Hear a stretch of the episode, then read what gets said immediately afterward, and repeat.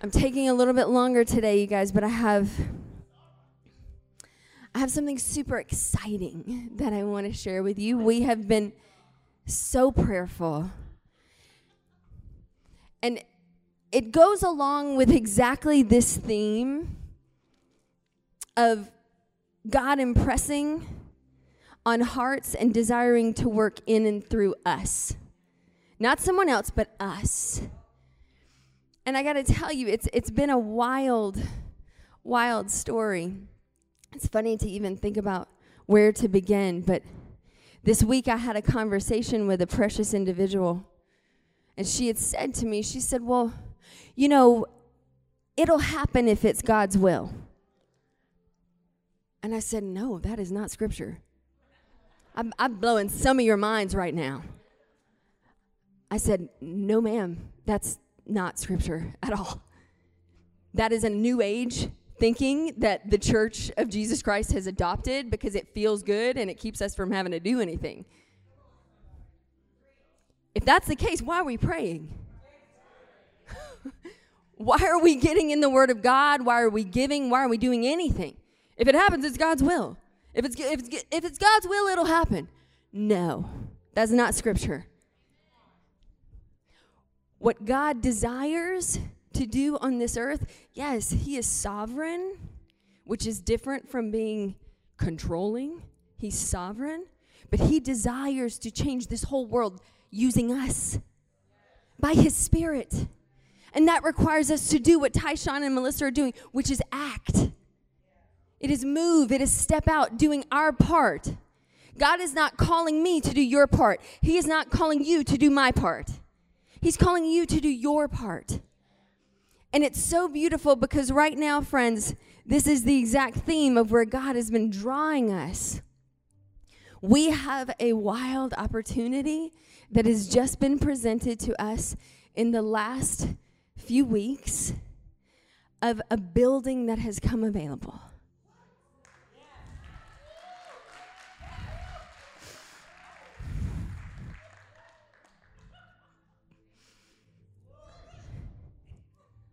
And the way that the Lord even let us know about it is so all him. Most of you know amazing Miss Camille. A couple months ago, was it months? A few months ago, she got a job opportunity to leave real estate and to go and work for a builder. And it was an incredible job opportunity, amazing benefits, incredible pay. It looked like all the boxes were checked. It was a no-brainer. And she told me that she got this check in her spirit, and the Lord said, that's not it. You're not moving. You're not moving at all. And she didn't understand why. And her husband knows that she hears from the Lord, so he said, okay, you stay where you are. Stay where you are. And then a few weeks ago, her coworker walks into the office, and they're talking about Jesus. Of course, she's a light everywhere she goes. But they're talking about Jesus, and he said, man, maybe I want to try your church out because my church stopped meeting about 6 months ago, and in fact, they're about to sell their building. And what does Camille do? She goes, and she calls me and Pastor Angie. She emails us. Sorry. She emails us. And in that moment, the wheels start turning. And can I tell you, we don't have this building. Don't misunderstand me. This is a process that we've now engaged in. We are working with an amazing Christian financing company. We have to obviously have a down payment. We are a baby church. So it's difficult to get financing because they're like, you're how old? Your church has been meeting how long, right? But the Lord is doing it. And here's what I want to encourage you with. Here's the ask, and it's big. It's big. But here's the beauty of it. It's not my responsibility. It's God's, and he'll impress on your heart. But we have, right now, this is what God's already done. There is an outside donor that doesn't even live in this state, okay? But Their family has been watching what the Lord's doing through all of us. He's been watching the unity that even with what so many of us walked through, the way God has orchestrated so many of this, and they are so inspired that they called us and they said, we will give $100,000 toward your down payment. But here's the caveat. It's got to be matched by your people. And he said, if I understand what I know about your people, they'll do it. Everybody doing what they can. And so overall, we have to at least bring $300,000 to the table, more likely probably $400,000. But here's what I'm working on. Another outside donor that is so inspired, not even in this house, not in a form of trying to control something. I'm so grateful that everyone's just doing their part. It's not one thing that's over. No. But people that are so inspired about the Holy Spirit and what he's doing in and through us. Friends, I am working on an additional match right now. We'll see what the Lord does. But what I'm asking, what we're asking of you is that over the next 4 or 5 weeks, that you would pray and that you would dig and that you would give what you can. And all you have to do is mark it for building fund. And can I tell you, I've seen God do some wild things. But we are not praying, God, give us this building. We're praying, give us the building you want us to have. So it may be a situation that God has called our attention to this so that we can get our finances prepped so that when another building comes, it might be exactly what God has, and then boom, he makes it happen, okay? But we're asking whatever you can do, mark it as building fund if you want it to be allocated just for that. And we need for it to be above and beyond your tithes because we still have to operate as a church. And so we know God can do it.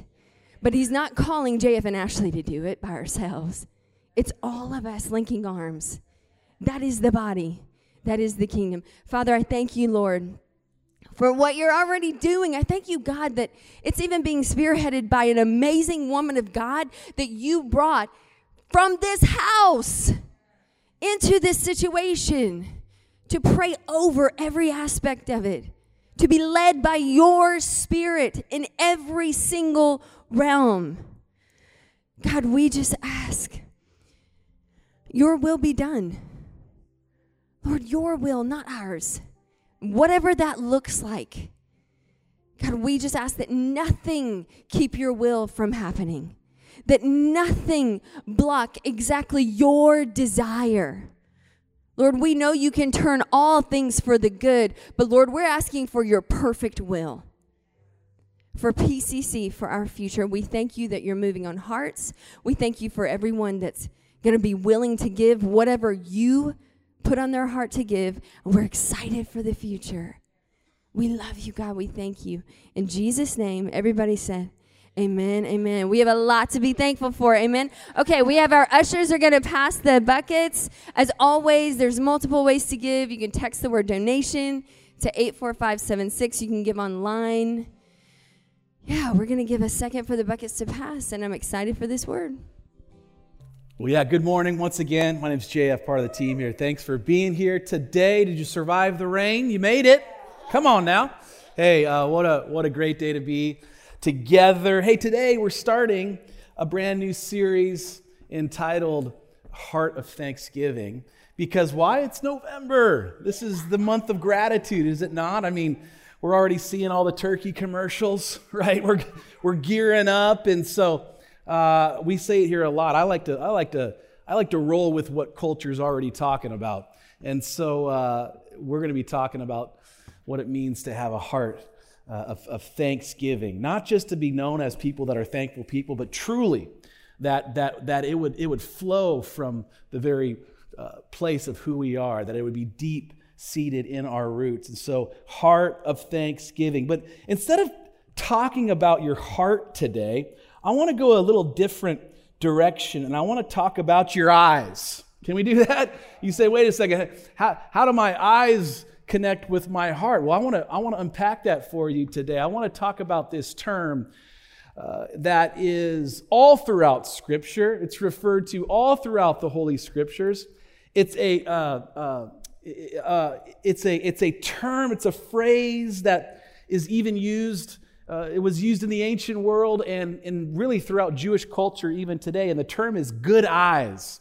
Good eyes. What does it mean to have good eyes? In fact, Jesus talked about this phrase specifically in his famous Sermon on the Mount, which comes from the book of Matthew chapter 6. I want to go there right now because I want to look at what this phrase means, this good eyes. If you have your Bible, or you can look at the Bible in the sky behind me, Matthew chapter 6, verse 19. This is what Jesus said. He said, "Do not store up for yourselves treasures on earth, where moths and vermin destroy, and where thieves break in and steal.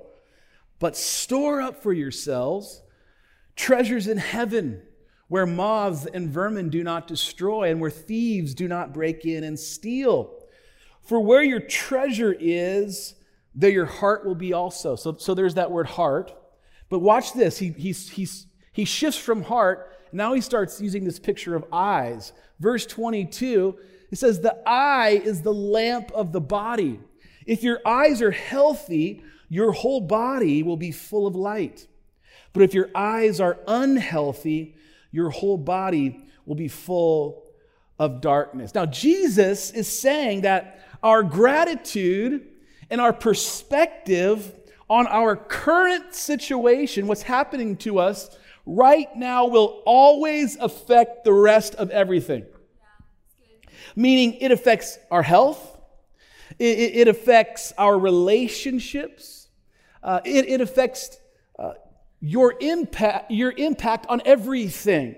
And when your eyes are healthy, your perspective is always fresh, and no longer do you take things for granted. Well, yeah. And I love the fact that this is an honest place. And man, there's times where I just take really important things for granted. Well, here's the thing. I believe that if you're a believer, if you're a follower of Jesus, you actually desire a life of gratitude. Yeah. This is what you want out of life. But how many of us, if we're being real honest, if you're like me, sometimes it's not that easy, right? There's oftentimes that stuff gets in the way of us truly having these good eyes that Jesus is calling us to. And I want to talk about this a little bit in this series. I want to make sure that we're aware of the pitfalls that would get in the way of us having these good eyes. And I want to talk about a pitfall today that many of us fall into, we fall victim to, especially when we're doing our very best to live lives full of gratitude. And I want to talk about today your focus. Your focus. Focus is so important into having these good eyes. And to unpack this pitfall, we're going to look at a story that Jesus told in Luke chapter 15, which is often referred to as the prodigal son. Maybe you're familiar with this story. It's also referred to as the lost son. We've taught on this lots and lots of times here, but this one's so important when we're looking at having a heart of gratitude, having a heart truly full of thanksgiving. So let's go to the text, Luke chapter 15. Maybe you'll be familiar with this. Jesus continued, it says in the verse 11, Jesus continued, he said, "There was a man who had two sons. The younger one said to his father, 'Father, give me my share of the estate.' So he divided his property between them." First pitfall I want to talk about today that keeps us from living a life full of gratitude is this. Number one, focusing only on what you want. Focusing only on what you want. Friends, this focusing on just what I want and what I want right now has gotten a lot of us in trouble from time to time. Putting all the emphasis on what I want right now. What can I get? What can I latch onto right now? Seeking first our kingdom instead of God's. Praying for our will instead of God's. Wanting to make our name great instead of his name great. This will always, hear me out, friends, This will always ultimately leave you empty and unhappy, whether you realize it or not. When you put yourself first every single time, you see what I'm saying? And here's the thing. Because we have a Heavenly Father that loves us so much, and because He loves us so much, He's given us something called a free will, meaning you get to make the decisions pertaining to your life. He loves you so much that He will often give us exactly what we are begging for, even if it's not our best. Even when He knows that it's not His best for us, He'll sometimes even give it to you. And this is exactly what's happening here in this story. And you can read all of the details of this story of the prodigal son, but essentially, the father gives his inheritance to him and he heads to Vegas. No, I don't know if it was Vegas, but whatever that version was in the ancient world. South Beach, I don't know. But he takes off and he blows through all of his money. And Jesus, it takes a dramatic twist.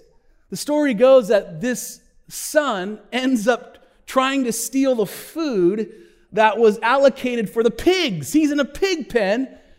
And here he is. He went from here, and you talk about falling far from grace. And I wonder maybe today, if there's someone in here, maybe you can relate to this part of the story. Maybe you see yourself in this particular area of this story. This is exactly what I thought I wanted, but it resulted in total devastation. Maybe you're sitting here today and you spent your whole life pursuing something that you thought, that's why I'm here on earth, and you managed to get there, and it resulted in devastation. And here's the thing, when your sole purpose in life is only focusing on your own desires, you'll never experience the healing properties of gratitude. Because thanksgiving, there's a healing, there's a balm, if you will. When you begin to tap into this secret code of gratitude in your life, it will change you, it will heal you, it will turn those bad eyes to good eyes. Now, let's continue in the story here. Luke chapter 15, verse 17. Look what happens here. He's in the dumps. But something happens here, and it says, when he came to his senses. Maybe you're in this room this morning, and you say, yeah, I remember when I came to my senses. I remember when God began to do something in my life, and there was a shift. Well, this happened here in this young man's life. It says, when he came to his senses, he said, how many of my father's hired servants have food to spare? And here I am starving to death. I will set out and go back to my father and say to him, Father, I have sinned against heaven and against you. I am no longer worthy to be called your son. Make me like one of your hired servants. Here's the second pitfall that can keep us from living out a life full of gratitude, a heart of thanksgiving, and that is focusing on a false representation of God. Meaning misunderstanding the nature of our Heavenly Father. This will get in the way when you have an unhealthy, when you have a misrepresentation of the Heavenly Father. Friends, you will never be able to live a life full of gratitude and generosity when you think God is angry with you all the time. When you constantly have this false picture of like, this, you know, up on a, hey, you do that one more time, whack. Like, and I think that, you know, that there's been this false theology that some of us have been taught in different religious arenas where it's like, God's mad at you, do it again, see what happens, He's coming after you. And if that's how you see the Heavenly Father on a regular basis, you will never tap into this thing called healthy heart of gratitude. You'll never experience the good eyes that the Lord desires for you. Will never happen to you until you understand how your heavenly Father actually sees you. When you begin to get a glimpse of how He sees you as His son, as His daughter, it will change everything in your life, regardless of where you've been and regardless of how much you've squandered. Come on, somebody. Right? And so when Jesus was asked what the Heavenly Father is like, He tells this story. They say, Jesus, so tell us what the Heavenly Father's like. And so Jesus describes the Heavenly Father through this next part of the story. Let's go back to the text. Look at verse 16. It says, so He, meaning the Son had blown everything. He comes to his senses, and Scripture says, so He got up and He went to His Father. Now here's a picture that Jesus wants you and I to understand of how the Heavenly Father sees you this morning. Look what it says. It says, but while He was still a long way off, His Father saw Him and was filled with compassion for Him. He ran to His Son, threw His arms around Him, and kissed Him. Now you can underline this whole next verse, because in verse 21, it says, the Son said to Him, Father, I have sinned against heaven and against You. I am no longer worthy to be called your son. Don't miss this part right here. This is so important because this is a major reason why so many of us can't seem to walk in the thanksgiving and the gratitude and the joy of the Lord that He desires for you. Because here's the thing, don't miss this. Even after the Father runs out, the Heavenly Father takes off in a dead sprint to His Father, which, by the way, in that ancient culture was so scandalous. Men in that world, you were a fool if you were caught physically running at any time. But this Father throws all of that off. He doesn't care because His lost son, who He thought was dead, had come home. And instead of just hanging out by the door, I told you this was going to happen. You ain't getting nothing else. He takes off and He sprints to His dead son. This is a picture of the Heavenly Father. But here's the thing, even after He received Him into His arms, embracing Him, holding Him, don't miss this, the Son's still focusing on an improper view of His Father. Even after He has this experience where His dad literally just dive bombs Him, holds Him in His arms, the Son still can't get a clear picture of the love of his Father. It's a pitfall. He has an improper view of the Father. He can't even be grateful and thankful that he's home because he doesn't really believe that he's worthy of his Father's love.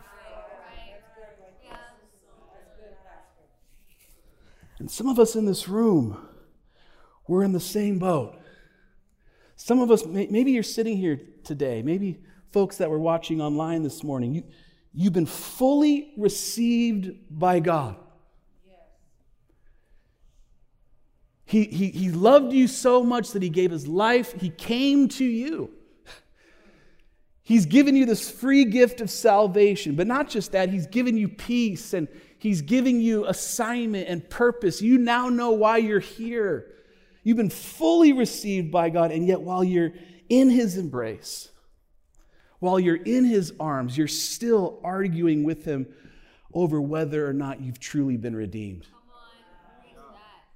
He's holding you, and you're there, and you're like, I'm just not good enough, God, to be held by you. I still struggle with these things, and so I only have access to a quarter of your love. And you have this he's mad at you, and I'm not really, and all of that kind of stuff. And what happens is it affects everything in your life. Specifically, as we're talking about this subject matter of thanksgiving and gratitude, the good eyes are a bit clouded, if you will. Your perspective isn't as healthy as it can be because of this right here. Here's the father's response, verse 22. But the father said to his servants.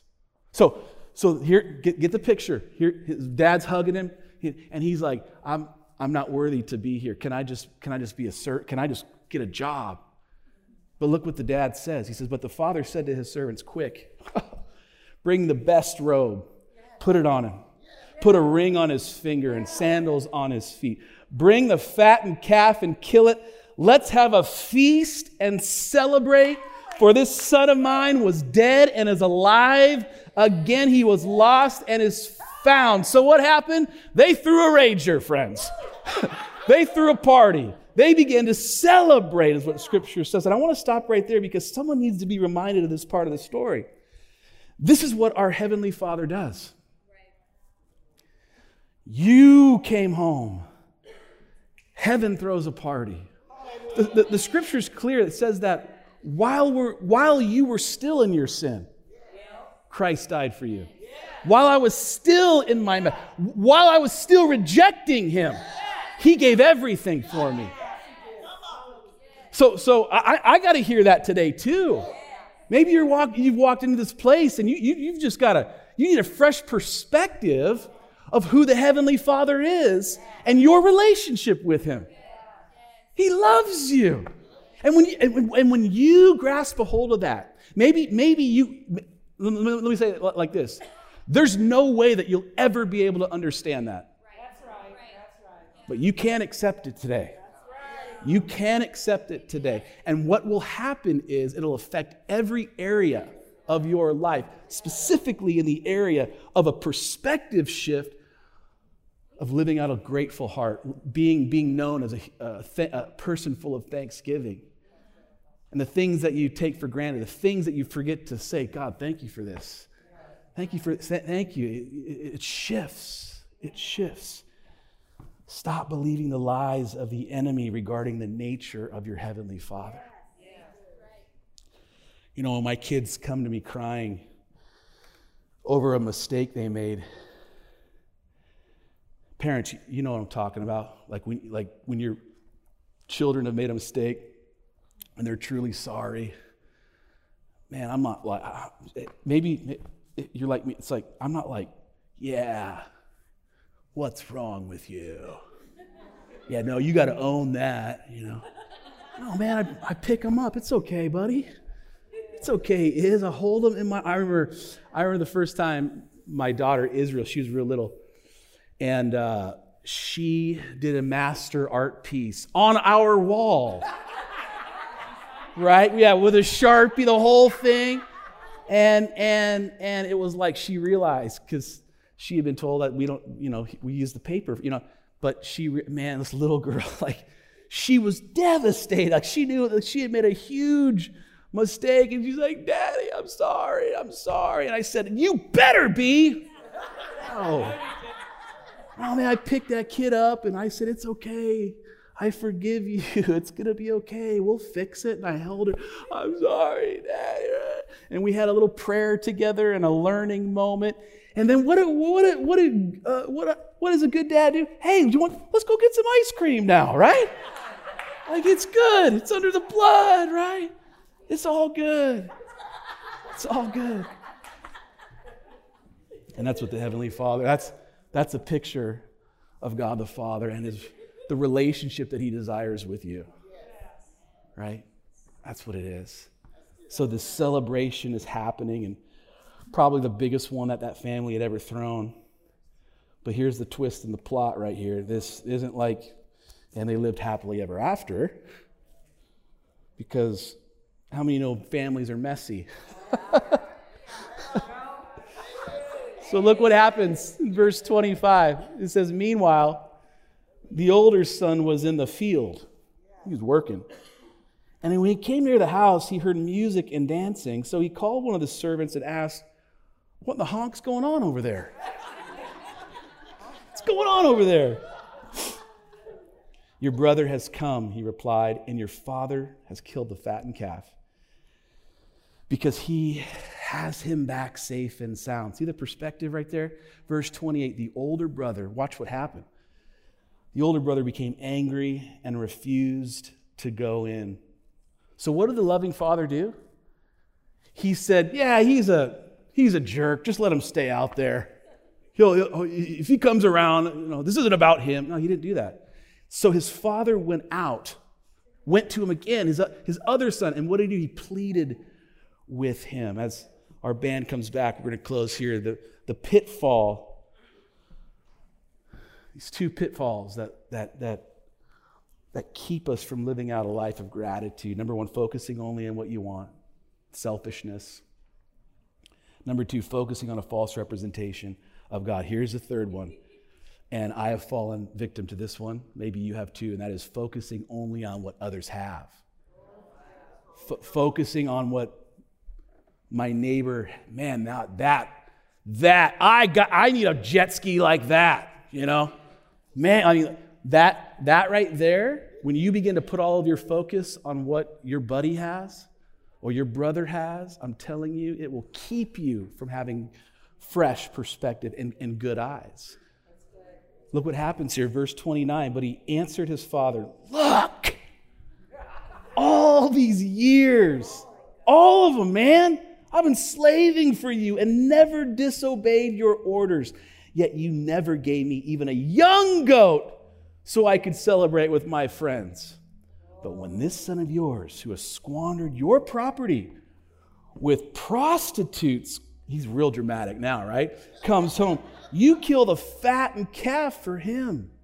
Verse 31, my son, the father said, you are always with me, and everything I have is yours. Every calf that I own was always available to you. Son, you don't have the right perspective right now. It's all yours. It'll always be yours. Verse 32. But we had to celebrate and be glad. Why? Because this brother of yours was dead and is alive again. He was lost and is found. Most of us know the quote from Teddy Roosevelt, and the quote is, comparison is the thief of joy. And I agree with all of that. I agree that if all we do is focus on what others have, we'll simply lose sight of everything. Of everything. But what if we were able to start seeing what others have in the light of who our Father is? And that it's all His, and therefore it's all ours. Amen. He owns it all. Yes. So what my brother has comes from God. He's my brother, so it's mine too. All of this stuff is on loan. And when I begin to understand that, I everything shifts. And what happens? I actually become happy for them. Yes. Right?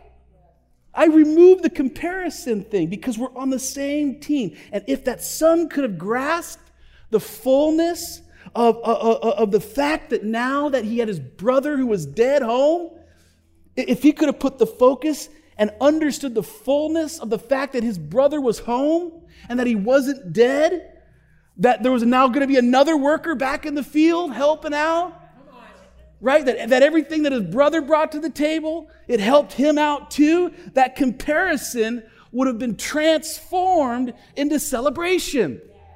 I mean, you talk about a shift. What was the thief of his joy and gratitude would have actually fueled it. It would have been the driving force. And that's what the Lord desires for us. Good eyes, good eyes. Why? So that we can shift our focus in such a way that allows us to live in the fullness of gratitude and generosity that He's calling us all to. He's calling us to plant seeds like this so that we bear good fruit, that we have healthy eyes, good eyes, because it affects everything. First pitfall, focusing only on what you want. When your priorities in life is everything all about me, and then maybe family and God's down there somewhere, If you can reevaluate and shift that, I'm telling you, man, he's going to give you what your heart desires. But we have to focus on, and I love Tyshawn and Melissa, their heart. They're spending their Thanksgiving focusing on the needs of other people, right? It's a beautiful thing. It's inspiring to me personally. But see, they understand how beautiful this is. They understand that when they go out on Thanksgiving, their whole perspective, they're going to see what's going on around. They're going to go, oh my, and they've already done this, but there'll be another like rush of, oh Lord, you're so good to me. I have a roof over my head and clothes and my employment and health and, you know, the things that I take for granted so often, right? Focusing on a false representation of God will always keep you from living out a life, a heart full of gratitude. If he's always just a God who's mad and upset, then you've missed the nature of the Heavenly Father and the relationship that he desires for you. Then that third one, focusing on what others have, man. That comparison thing. So, someone in here today, you may just want to go shut down your Instagram account. See what I'm saying? Like you may want to just totally remove yourself from Facebook. You may want to just stop looking down at the new car and because what is that thing? I don't have that, and so one, I'm going to have that, and so then it affects everything. You start focusing on what everybody else has, then you put even more emphasis on getting the thing only for you. And it just screws everything up. And so then when it doesn't happen, it affects your view of who God is. God wouldn't provide that for me. What kind of, that's not a loving, and and the enemy's just like, I got you. So you're doing exactly the opposite of what God has for you. And so today as we pray for me too. This is, we're all humans in here, right? We all have flesh and we all have desires and temptations, and the enemy's teeing off all the time. The prayer is, Holy Spirit, may this word today, and I love, once again, I'm not calling you guys out, the doers part of the word, man. James, shall we leave here today and walk this thing out? Got a few more weeks of this. I'm looking forward to it. Come on, just bow your heads as we pray together. November, the month of gratitude and thanksgiving, and I'll talk about more of it this next week and the week after, but truly, the result of a pure, grateful heart, the result of good eyes is generosity. Because you begin to understand of all that you've been given, all that you have, all that God's done for you, and you can't help but give and serve and love and go out and hand out stuff and downtown to all the stuff, man. That's what flows out of you, generosity and service, because you're so grateful for all that he's done for you in your life. When you get a truly, you begin to understand the sacrifice that Jesus made for you on the cross, and it just changes everything. Your eternity is secure, right? Your identity is solid. Your purpose remains. And so, Lord God, I pray for every friend in this room today. Maybe you're here today, you say, JF, pray for me in this month of November, that God would give me a fresh perspective, that he would give me those good eyes that he calls me to. I want to be a person full of gratuity. I want to be a person who is known as a humble, gracious person, full of love and thanksgiving. That's what I want to be known for. Pray for me, JF, that in those moments where I catch myself scrolling, saying, I wish I had that, I wish I was on that beach, I wish I was on that all that kind of stuff, that I would, the Holy Spirit would stop me in that moment and remind me everything that he's already done for me and what he's doing for me. Let that be so, Lord God. May that be so in my own heart, Lord Jesus. God, I pray for somebody in this room today. Maybe you're here today and you're not a follower of Jesus Christ because of that second pitfall, that second thought, and that is you have a misrepresentation of the nature of the Heavenly Father. You think that God's up there and he's mad at you and he's dumped condemnation on your head and you're hopeless. So maybe today you just need to accept the fact that the Heavenly Father is quite opposite. And so maybe you just wanted today, maybe you say, JF, pray for me. I want to make my peace with God. It's like this son who came to his senses. Maybe that's you right now in this moment. You're coming, the light's turned on and you're coming to your senses. I just encourage you, maybe right now in your spirit, say a simple prayer like this: Jesus, I believe in you. I receive you.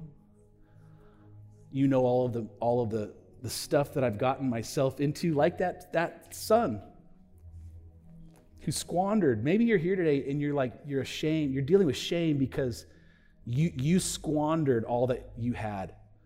Maybe it did manifest in your finances, but maybe more so in your personal life with your family. Maybe you squandered a marriage, or maybe you squandered a business. Maybe you, whatever it is. And so you carry shame, and so it just compounds because you think God's mad at you. Whatever it is, Lord, I believe in you. Heal me today. Just say that. God, heal me. I believe in you. I'm going to follow you. Thank you for a second chance. Begin a new work in my heart. Thank you for all that you've provided for me. Thank you that you're with me even right now. Lord God, today I pray for myself. I pray for every person in this room. At some level, we all battle that comparison disease. And for others of us, it robs us of lots and lots of joy. So Lord God, may we walk out of this room today with good eyes, a fresh perspective, because we know that it affects everything that we do. God, I pray for every person in this room. God, we thank you for what you're doing. God, we are taking steps of faith. We don't know what tomorrow holds, but we know that you've already made a way, that you've gone before us, that you have tomorrow in your hands, and that we're just going to trust in you. We're going to trust in you, and then we're going to speak. We're going to speak out and ask for the things that you want us to ask for. And that is that your will would be done at Pacific Coast Church. Your will, Lord, when it comes to real estate, that you would open the doors. When it comes to reaching people, that you would open doors. When it comes to making ministry decisions, we want your will and we want your heart for this church. And we thank you for all that you've already done. We are grateful. So I bless every person in this room today, Lord God. I pray blessing in their health, in their relationships, in their finances, in their desires, in their dreams. Let it be so. Let it be so. And I speak peace, peace in the midst of chaos. All around us, peace in the midst of chaos. This week, major vote. Lord God, may there be peace in every city in this country. We rebuke violence in the name of Jesus. We come against it. We come against division. We come against these things that separate us. We come against racism. We come against all of these components that drive us apart, specifically in the church too, Lord God. Heal the church in America in Jesus' name. Let your will be done, and may it start in every one of our own hearts. Lord God, we repent today for any sin, that the sin that we know of and the sin that we don't know of. We humble ourselves and we say sorry for the things that we've done, and we say, God, heal us in Jesus' name. So many people who have walked away from the church because of all of the events that have taken place over the course of the last few years. God, I pray that you would bring them comfort, that they would have a fresh perspective of who you are and what you're about and what you don't stand for. Let it be so. Let it be so. And we say today the word amen, which means we agree together. Amen and amen and amen. Awesome. Come on.